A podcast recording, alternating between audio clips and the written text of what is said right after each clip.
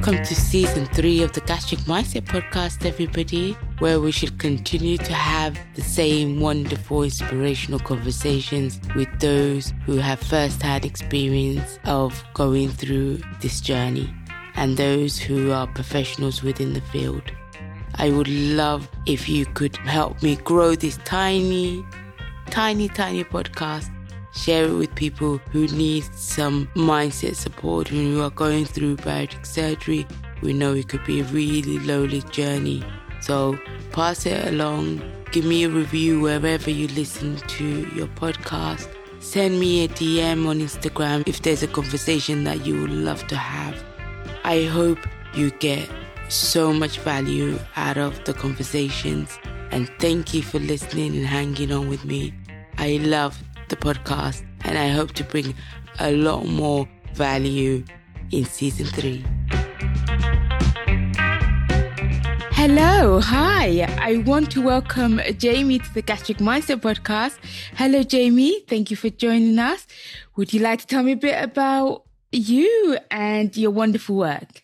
Hi, thank you for having me. So, my name's Jamie, uh, Jamie Mills, and I am a registered dietitian and I specialize in bariatric surgery. Some people might know me from Instagram or social media as the sleeved dietitian. So, I specialize in bariatrics, but I've also had bariatric surgery. I just came up on my six years post VSG. Um, I can't believe it's been that long already. And now I help other people who are going through the process and who feel overwhelmed or like they're not sure how to navigate this journey in real life. So that's what that's what I spend most of my time doing. Amazing. That sounds awesome. Number one, congratulations. Six years is it's it's you know, it's been a long time. And mm-hmm. I'm so excited. I think you may be the first professional who's had weight loss surgery that I've spoken to. So I think that's a huge milestone. Um, and I'm very excited because I think we've got a very different, you know, the lived experience is such a different um, angle to to the you know what we go through. So um, six years. So were you, Jamie? Were you a dietitian before the weight loss surgery? So I was actually in my dietetic internship. So I had already finished with my bachelor's in nutrition and dietetics at the time. And then I was finishing up my clinical rotations when I had my surgery. A lot of people think I became a dietitian after the whole journey, but um, my dietitian journey had started long before my weight loss surgery. Amazing. Yeah. When your mess becomes your message, a bit like me, you're doing it the other way around. Um, fantastic. So, Jamie, I would love to hear a bit about your journey, but um, Jamie has got a new book out, which only came out last year. It was last year now, um, and it's called Easy Way Out, which you know we all know bariatric surgery is not the easy way out. Um, my podcast is just audio, but I will put it on um, on the bit at the bottom, and um, people can get it on Amazon. I've got a copy, and it just it's a great read you spent a lot of time on it, Jamie. I can tell with all the research, it's very comprehensive. Tell us a bit about the book. So I know lots happened before the book, but how was the book born? What was the idea behind that? So the book is The Easy Way Out Why Bariatrics Isn't Cheating Obesity, it is treating it. And this book is part memoir, but mostly about education and advocacy for bariatric surgery and destigmatizing it there's this huge myth that sometimes having weight loss surgery or using weight loss medications is somehow cheating or taking the easy way out or cutting corners. And it was really my mission with this book to show people that that's not the case. Obesity is a disease. And it's a disease I've lived with since I was a child. I had childhood obesity. I struggled with my weight my whole life. Um, I was diagnosed with PCOS, polycystic ovarian syndrome, when I was just 14. And it really defined who I was in those earlier years of my life. And I felt like I wasn't able to fully live my life as the person I wanted to. And it really wasn't until I had weight loss surgery that I was able to actually see results after years and years of dieting and trying. And that's the thing no one just jumps into weight loss surgery having not tried to lose weight before. And it's really my mission to show the world that obesity, again, is a disease and we deserve care just like anyone else. Yeah, no, definitely. And I think we've got that in common. I read in the book, uh, you know, I had childhood obesity, and that follows years of wanting to try every single diet and yo yo dieting and shame. Um, and nobody gets up one day and decides for sure that, you know, bariatric surgery is the, is the quick fix. Um, which is, I, I love the fact that in your book, that you really it's you know you're very much and which i think we're behind here in the uk in regards to really considering obesity as a um as a disease as just another you know the way we treat diabetes high blood pressure um i think in america and especially in canada as well i think you know that that's moving a lot faster um mm-hmm. which would be great because um it's been stigmatized so long as a personal choice, right? As a personal decision, you know, um, that's been the narrative.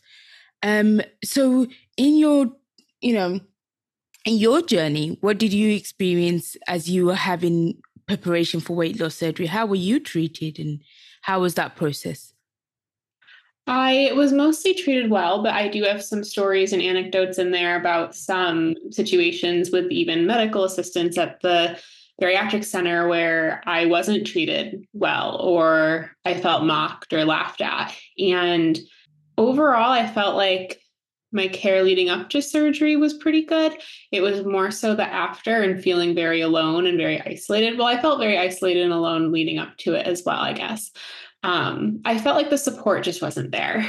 I felt like it was very routine um, you would go in, be told what to eat, be told what not to eat, given the ins and outs of the diet, but there wasn't a lot of empathy. There wasn't a lot of understanding for what this meant in terms of changing your whole life. It felt like I felt like I was a number just through the door. like, okay, get her in, get her out was kind of the feeling. Um, you know, they hand you, I don't know how it is exactly in the UK, but here most centers will give you a binder or a packet of some kind with all of the information for your diet after. And they kind of just send you on your merry way and say, okay, good luck. when really, because obesity is such a complicated, multifaceted disease with environmental and genetic and emotional factors, you really need more support than just your binder with your diet. Because the thing is, most people who've struggled with their weight their whole lives, who have tried diet after diet, we know what to eat. And once you learn the very specifics of a bariatric diet, we I, I, think there's also st- there well i talk a lot in my book about stigma and weight bias and there mm. is the stigma and the bias that people who are overweight are stupid or don't care about themselves or are lacking in hygiene or whatever, when really we are smart, educated people with families just like everyone else, and we can very easily understand the diet. It's not that we don't know what to do most of the time, it's having the ability and the confidence to be able to follow through with things without while navigating all those other factors and hurdles like the emotional barriers and coping mechanisms and habit changes and, and whatnot. Amazing. And I think most of us can probably uh, sit a PhD just in what to eat and how to diet. Um, mm-hmm. So I, you know, we're truly experts by experience on that matter. Um, I think, you know, for example, um, a lot of us had weight loss surgery abroad, so I didn't have it in the UK because it's a very complicated. Um, you know, so I went abroad to a country I, I, you know, couldn't understand the language, and then was sent on my way and never seen anybody eight years later. Um, and that happens a lot. I know people in America go to Mexico, and in the UK is Turkey. Um, and then they ne- we never see anybody. I think our general practitioner will do our bloods, and they're not very keen either, to be honest, to help us as well. So we are very much lost. And and I think in America, the community, just even the bariatric community and the professionals within it, are way more advanced than they are in the UK. So um, a lot of people are just lost and don't know where to turn. And a lot of times we turn to each other in these groups and just kind of just go through almost just peddle the that diet culture um, narrative and just re-traumatize each other and just say, well, just reset, go back on the, um, you know.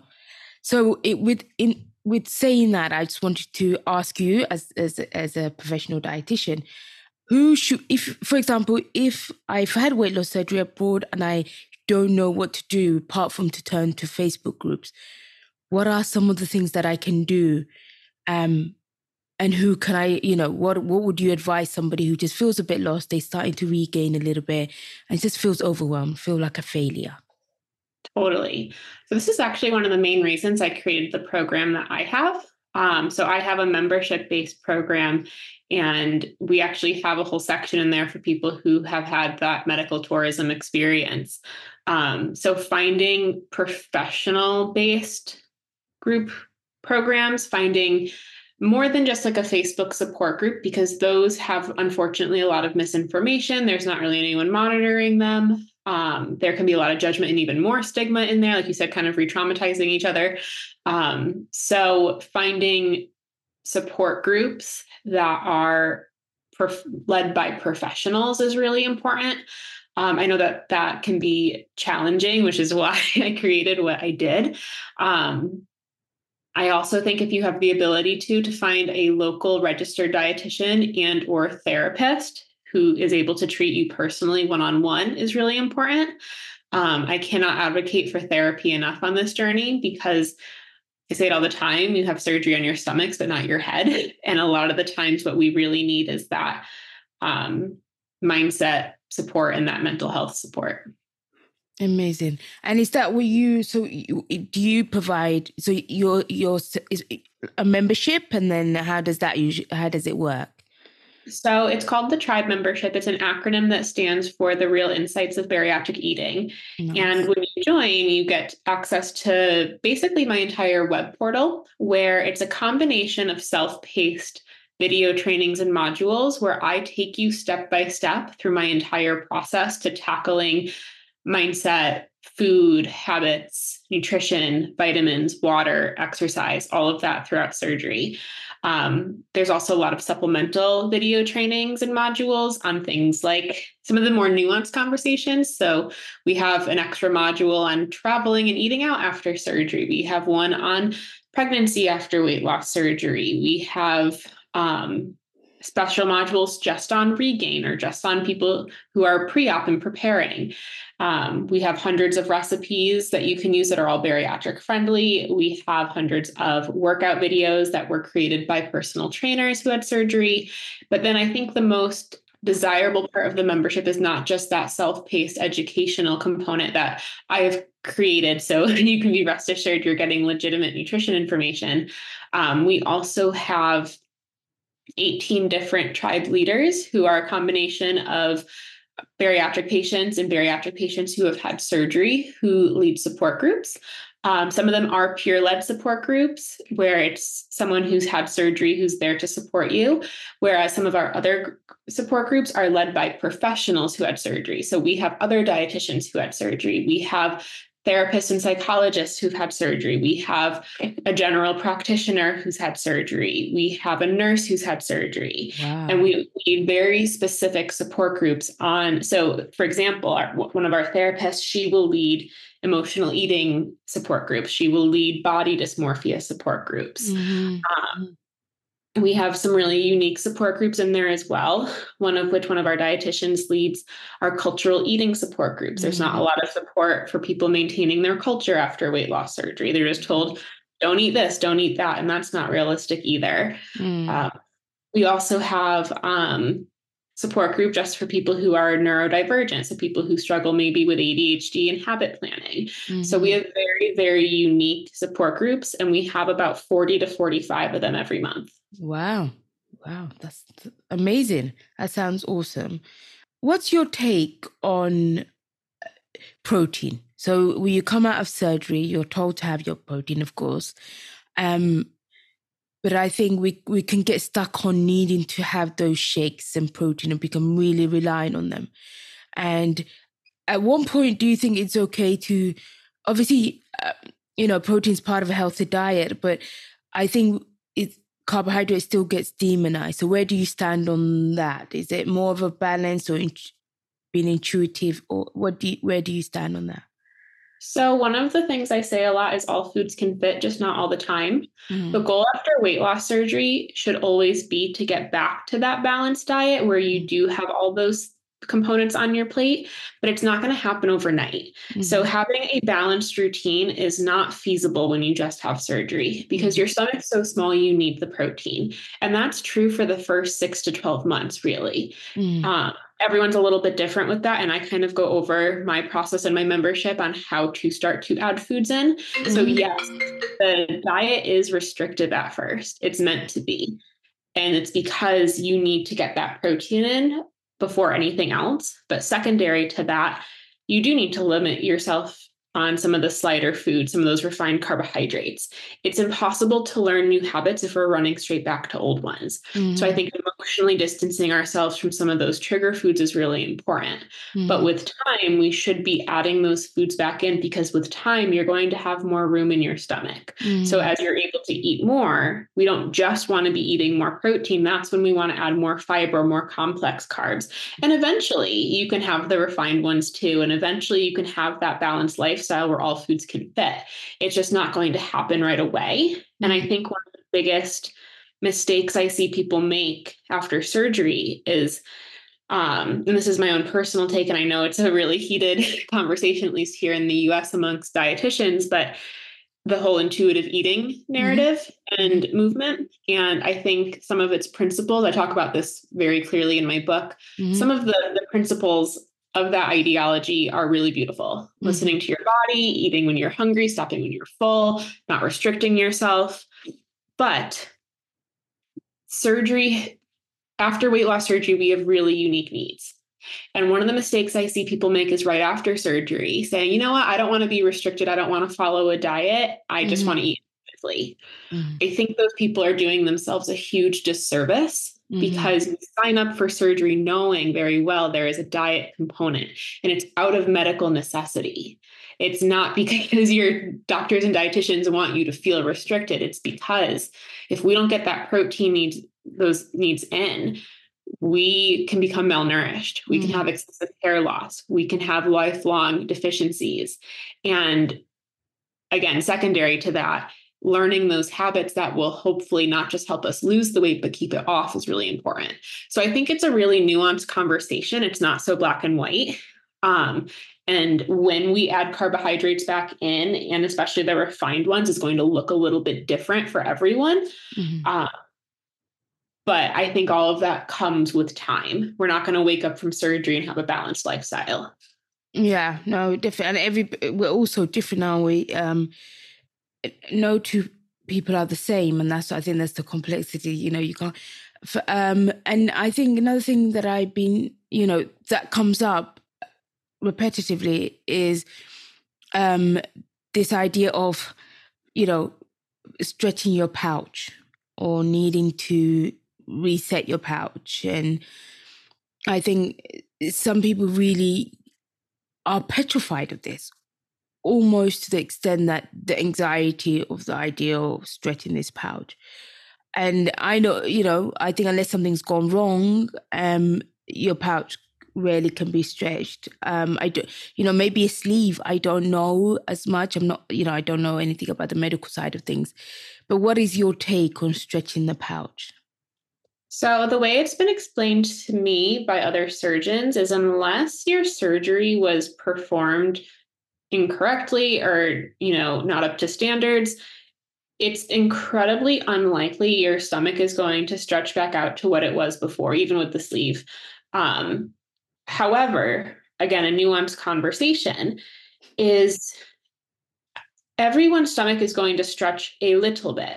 So our stomach is a muscle. So over time once you know that first year you have to remember you have an internal incision that's healing. Things are really tight, things are really inflamed.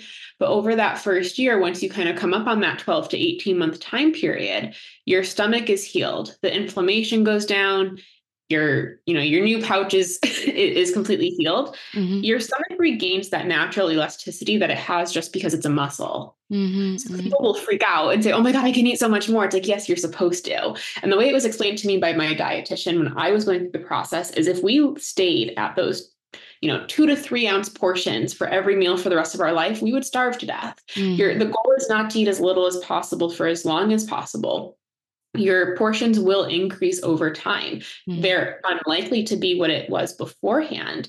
And a lot of the times when people tell me, Jamie, I can eat like such huge portions, I can eat, like I swear I stretched it out. We also have to look at what they're eating because mm-hmm. different foods are going to react different in your body. This is also part of what I was saying about that time and place for adding certain foods in. Mm-hmm. Certain foods, especially the protein and high fiber foods, are more dense. They will keep you more full. So that's also where we have to learn those habits mm-hmm.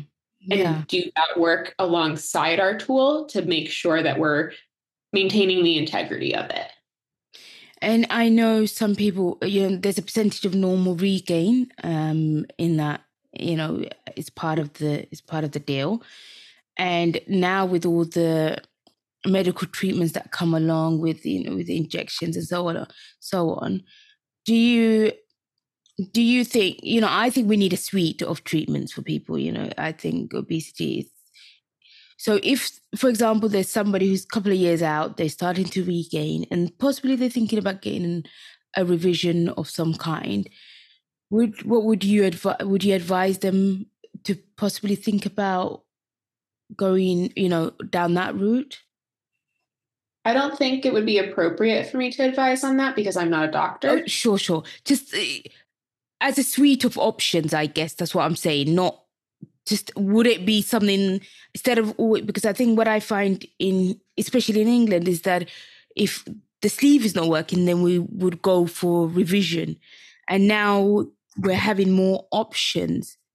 Explore that with your provider or the person that's you know whoever the, it will be a doctor who prescribes it. I think in this country anyway, but go, get over the shame rather than think I've just failed this, so I now need. Oh yeah, so having multiple tools is really important, um, and I think we're very fortunate that we, at least here in the U.S., are in a place where we have more options now with all of the different anti-obesity medications. I actually have two chapters on those as well. Mm-hmm. So Bariatrics is the field of medicine that treats obesity, and there are two branches. One is surgical, one is medical. Mm-hmm. So being a bariatric dietitian means that I'm in support of both tools for obesity.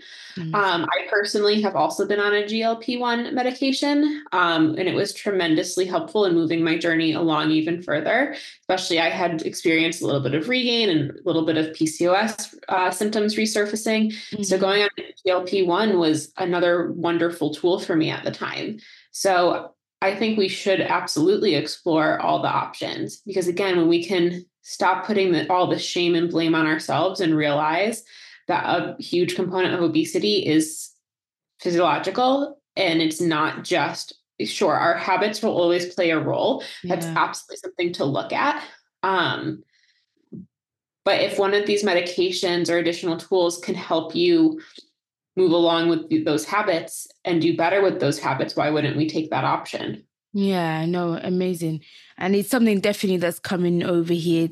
It's you know, it's not widespread as it is in the US, but I'm excited for for for the community to have another another tour. Um, so if, for example, if we were to, how does the time difference work? I guess with if we were going to join your tribe, how would would would would that impact it, or is it something that you could just so know. all of the self-paced modules you can do whenever you want. They are completely on your own time. For our live support groups, um, I'm very very proud of the fact that we are an international program. We have many members from the UK. We have members from um, England. We have people in Ireland. We have people in Australia. We have a lot of people from Australia, actually. Um, we have people from all over. So, with that, what we have is a vast variety of times. So, like I said, we have anywhere from 40 to 45 support groups. And many of those take place, we have them all day long. So there are a lot of noon my time support groups, which means they would be 5 p.m. Um, UK time. We also have a good amount of support groups um, on the weekends. So, you know, if we have an 11 a.m. or a 10 a.m. support group, mm-hmm. that is, if I'm doing my math correctly, um, like 4 or 3 p.m. in the UK. So there are just so many different time options. We even added, believe it or not, we added a 6 a.m. support group for our time because people in Australia, it's 8 p.m. the next day. Wow. So, but it's funny because we have a lot of our own members um, who are here in, in, the US who like to get up and get on a support group before they go to work. So nice. we have so many different time options. Um, the goal is not to go to all 40 support groups. They're all there to give you options and different times and different topics. Um, but yeah, we've had a lot of people in the UK join and have found it really helpful. Amazing. And I know um it was I think on your Instagram um I saw that you actually go and meet people and when you're in different towns you have meetups and um you know you try to do all that which is fantastic. Um brilliant. Um I know it's our time difference is I can't even tell the time now.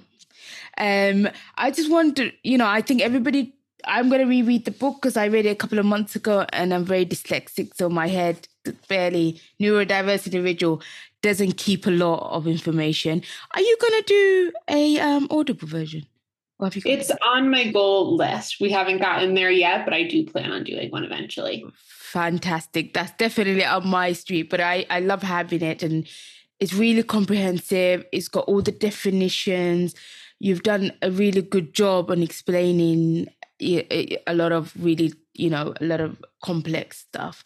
And I would, you know, I think if you got enough time, I would love to ask you about if you could just touch on, and I think you may have in the book, but just the set. And I know set points are really it's quite complex, but in for somebody who has been overweight or 300 pounds all their life and then had weight loss surgery, if you could just because I think a lot of people don't. I didn't know about set points. I didn't know the body always wanted to return to that point, and it was this biological factor that's working against me also. So I would like you know if you can distill that tiny bit for us. So set point theory is a theory and it's one that's been debated. So some people don't believe in set point theory, other people do. Um, so I just want to make it clear that it's not a definitive um, mm-hmm. um, thing. Mm. But I talk about set point theory because I think it's interesting to look at are like the driving factors for why people who have struggled with their weight their whole life are more likely to struggle to sustain that weight loss mm. than someone who's naturally been there for a long time. Mm. So if you have someone who is 300 pounds and they get down to 150 pounds, mm-hmm. and you compare them to someone who is same age, same height, um, same gender, same lifestyle factors, and they are 150 pounds but never struggled with their weight. Mm-hmm. The person who was once 300 pounds is going to struggle much more to stay there. Mm-hmm. And the theory kind of talks about with those biological factors is our body's goal is to maintain homeostasis, which is that um, equilibrium, keep us in balance. And uh, evolution hasn't quite caught up to the abundance of food that we have available in our society today. So back in like ancient caveman times, if we lost a drastic amount of weight, your body's going to say, "Oh my god, no, like we're going to die we of famine, we're not going to have our food, we need to have our extra store fat stores on our body to protect us." And we'll try and get your body to gain more weight in pretty simple plain terms. Whereas we're not in caveman times, we're not fighting for our food every day. So if we lose weight, it's not necessary. The, the weight on our body isn't as protective.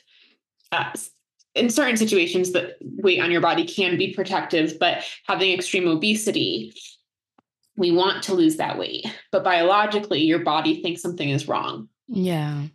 And yeah. your body wants you to gain that weight back. So metabolically, you're going to be more hungry. You're going to strive to get back to that weight or your body will even if you don't want to um so that's like very very like plain terms to try to describe yeah, it yeah, a lot yeah. nicer in the book yeah. um but set point theory is a theory that basically describes why it's sometimes harder for people who have always struggled with their weight to keep the weight off versus someone who never struggled yeah and i really you know, I really like the idea of that because it takes away, it's not a personal choice almost. It's not, if your body does want to go, get back to that, it's not. I think it takes away some of that self blame if you've, if you, you know, if you've had I a weekend. There is self blame, like, you know, especially as practitioners, if you are someone who is gaining weight who is really hungry, who has a lot of cravings, who continues to give in to cravings because you can't control it, it's really easy to blame yourself and it's really easy for practitioners to blame you. But those mm. who are well versed in obesity know rather than blaming, we should be asking why that is. Yeah. So, you know, why is it that you're so hungry? Why is it that you're not satisfied? Why is it that this is happening? So that we can get to the root of that to actually help you versus blaming you for it and, you know, to begin with. Yeah, yeah. And I think in ideal world that would be what happens, but I think um, especially here in the UK, um, you know, I I've read stories of um, dietitians, you know, of uh, all sorts of different professionals, but telling people who've struggled with, for example, disordered eating, binge eating, and asking them to go on, um, you know, fast, um, have intermittent, do intermittent fasting you know, just like, oh, oh dear. But yeah, so it's very complex. And I, I think it's really hard when the professionals, all they go on, a lot of them is just, you know, information they've been taught from a medical book, which is mostly based on a on a man, many many moons. Uh, you know, I think we probably have a conversation about B, BMIs and all sorts of you know. So it's, it's such a complex, um, you know, topic. Um, but thank you so much. I think that's really helpful in the sense that I think everything I want to do with this podcast and everything I do is just to make people understand it's not your it, none of this is a personal choice. Obesity is not the one thing you decided. Oh yeah, I'll give that a go. Um, right. So I, you know, thank you so much. Um, is there anything else you want to share with us before I let you go, um, Jamie? Um, no, but thank you so much for having me. If anyone has questions that I wasn't able to answer here, you can always contact me through um, my website, www.thesleeveddietitian.com. Also, you can follow me on Instagram or TikTok at the Sleeved Dietitian. Um, and if you want more information on my membership program, all of that is on my website or the link in my bio on Instagram as well. Fantastic. And I will have all that at the bottom of the uh, episode. Well, I want to say thank you so much. And I definitely think everybody should get the book and check Jamie out. She's got so much content on um, on social media, especially Instagram. I, am not brave enough for um, um, TikTok yet. Um, but yeah, you've got loads of cool stuff on on Instagram. So go and check her out, everybody. And um, yeah, let's get the information from the right people that will support us, you know, on our journey way better and help us thrive. Thank you so much, Jamie. Awesome. Thank you for having me. I really appreciate it. I appreciate you for being here with me. I hope you got some value from this episode. If so, please give me a review. It will make me super happy and support others from our community to find the podcast. Share it with your bari bestie. Connect with me on Instagram at Gastric Mindset. It'll be wonderful to hear from you.